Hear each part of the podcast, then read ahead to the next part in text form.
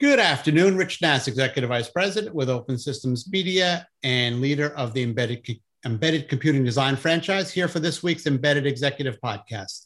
This week, my guest is Harry Haramis. He is the General Manager of PrimeKey. Hello, Harry. How are you? I'm doing great, Rich. How are you doing? Very good. Thank you very much.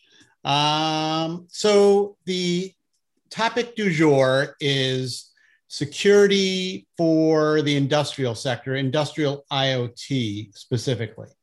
Um, I say that uh, you're only as secure as your weakest link. And I've said that a lot of times, but I'm going to go a slightly different direction here.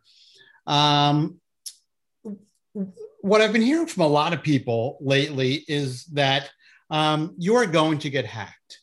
And the what's more important these days is making sure you can control what happens once that hack occurs because it, it is inevitable. Um, do you buy that? I, I, do. I think you have to make it as hard uh, as possible for, for an attacker. Um, you need to they need to chain multiple attack vectors uh, and, and do them successfully together um, to, to breach. And then you know you have to control you know when they breach, uh, can you basically limit that containment and remediate and, and recover from it? What does limit the containment mean?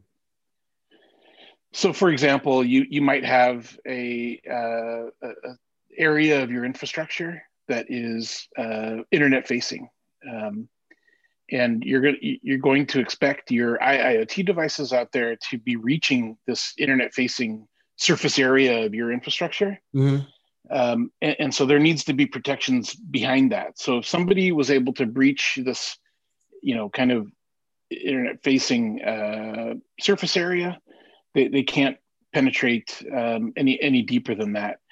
You know, internet security uh, has been around for quite a number of years now. Um, many of the philosophies are no longer valid because uh, you know of the cloud and the way that everything's virtualized you, you no longer have the you know the hard crunchy uh, you know shell around a soft chewy center concept anymore.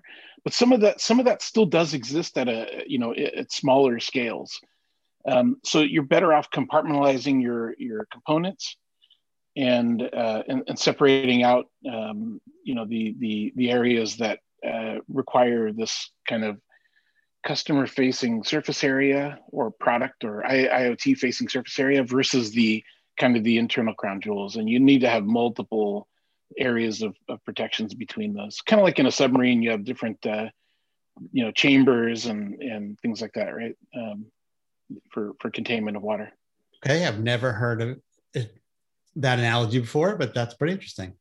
Um, when the inevitable does occur, it always seems like there's a lot of passing of the buck where should the responsibility actually lie? Who who needs to be the one who's, who says, you know, this is me. Um, you're my customer, and I'm taking full responsibility here.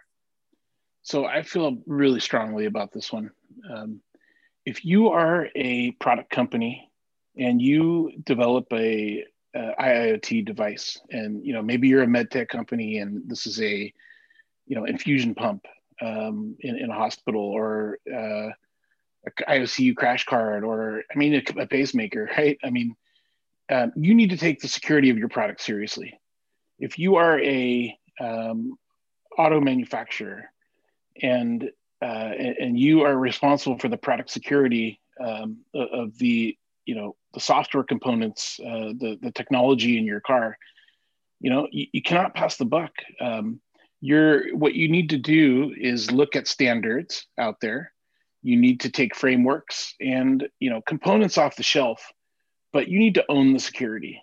So when i deal with um, individuals that you know don't want to take the the, the time to own the, the, the security of their product um, you know it, it's an imminent failure uh, waiting to happen from my perspective. When i see uh, co- companies that really take it seriously invest in the um, in, in, the on staff personnel to take their uh, the, the, security of their products seriously, um, then I then I see that that's a company that will succeed. Would you tell me a little bit about PrimeKey? I'm sure some of our readers are not familiar.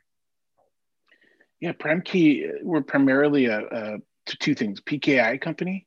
So we provide the software that many uh, organizations, such as public CAs and you know even enterprises and product companies, uh, use to issue digital certificates to their uh, to their devices.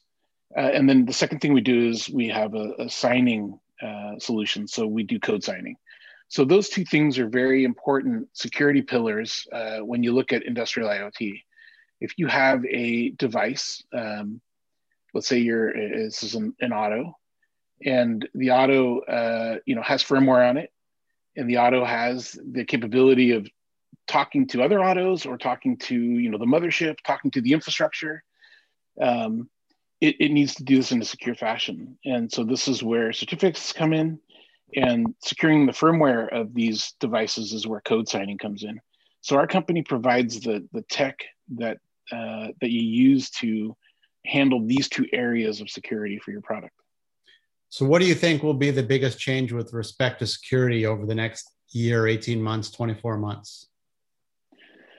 I think that um, more and more um, commerce and more and more, uh, I, I, would say, use cases and functionality move to, um, you know, the IoT and the internet. Um, and so I see security will be there will be so much more surface area for for attackers and you know bad actors and uh, you know to, to, take advantage of of these things. Um, so I think security you you will hear a lot more breaches uh, over the next 18 months, and these will be big deals. Um, you can imagine, uh, you know, infrastructure being uh, uh, being affected. Um, you, you, have, you know, power grids and water plants and um, you name it, right? That stuff is is connected, and you know, nobody wants to run. Uh, these companies don't don't want to run their own out of band infrastructure anymore. You know, they want to use the same airwaves, they want to use the same internet infrastructure um, to manage their their their IoT, you know, things that are all over the place, right? And you know, because that's in band, um, you'll just see more and more blending, and you'll see more and more uh, attacks happening. Very good. Well, thank you, Harry, for shedding a little bit of light on this extremely important subject. You're welcome, Rich. Thanks for having me. That was Harry Haramis. He is the general manager of PrimeKey, and I'm Rich Nass with Open Systems Media. You have a great day, Harry.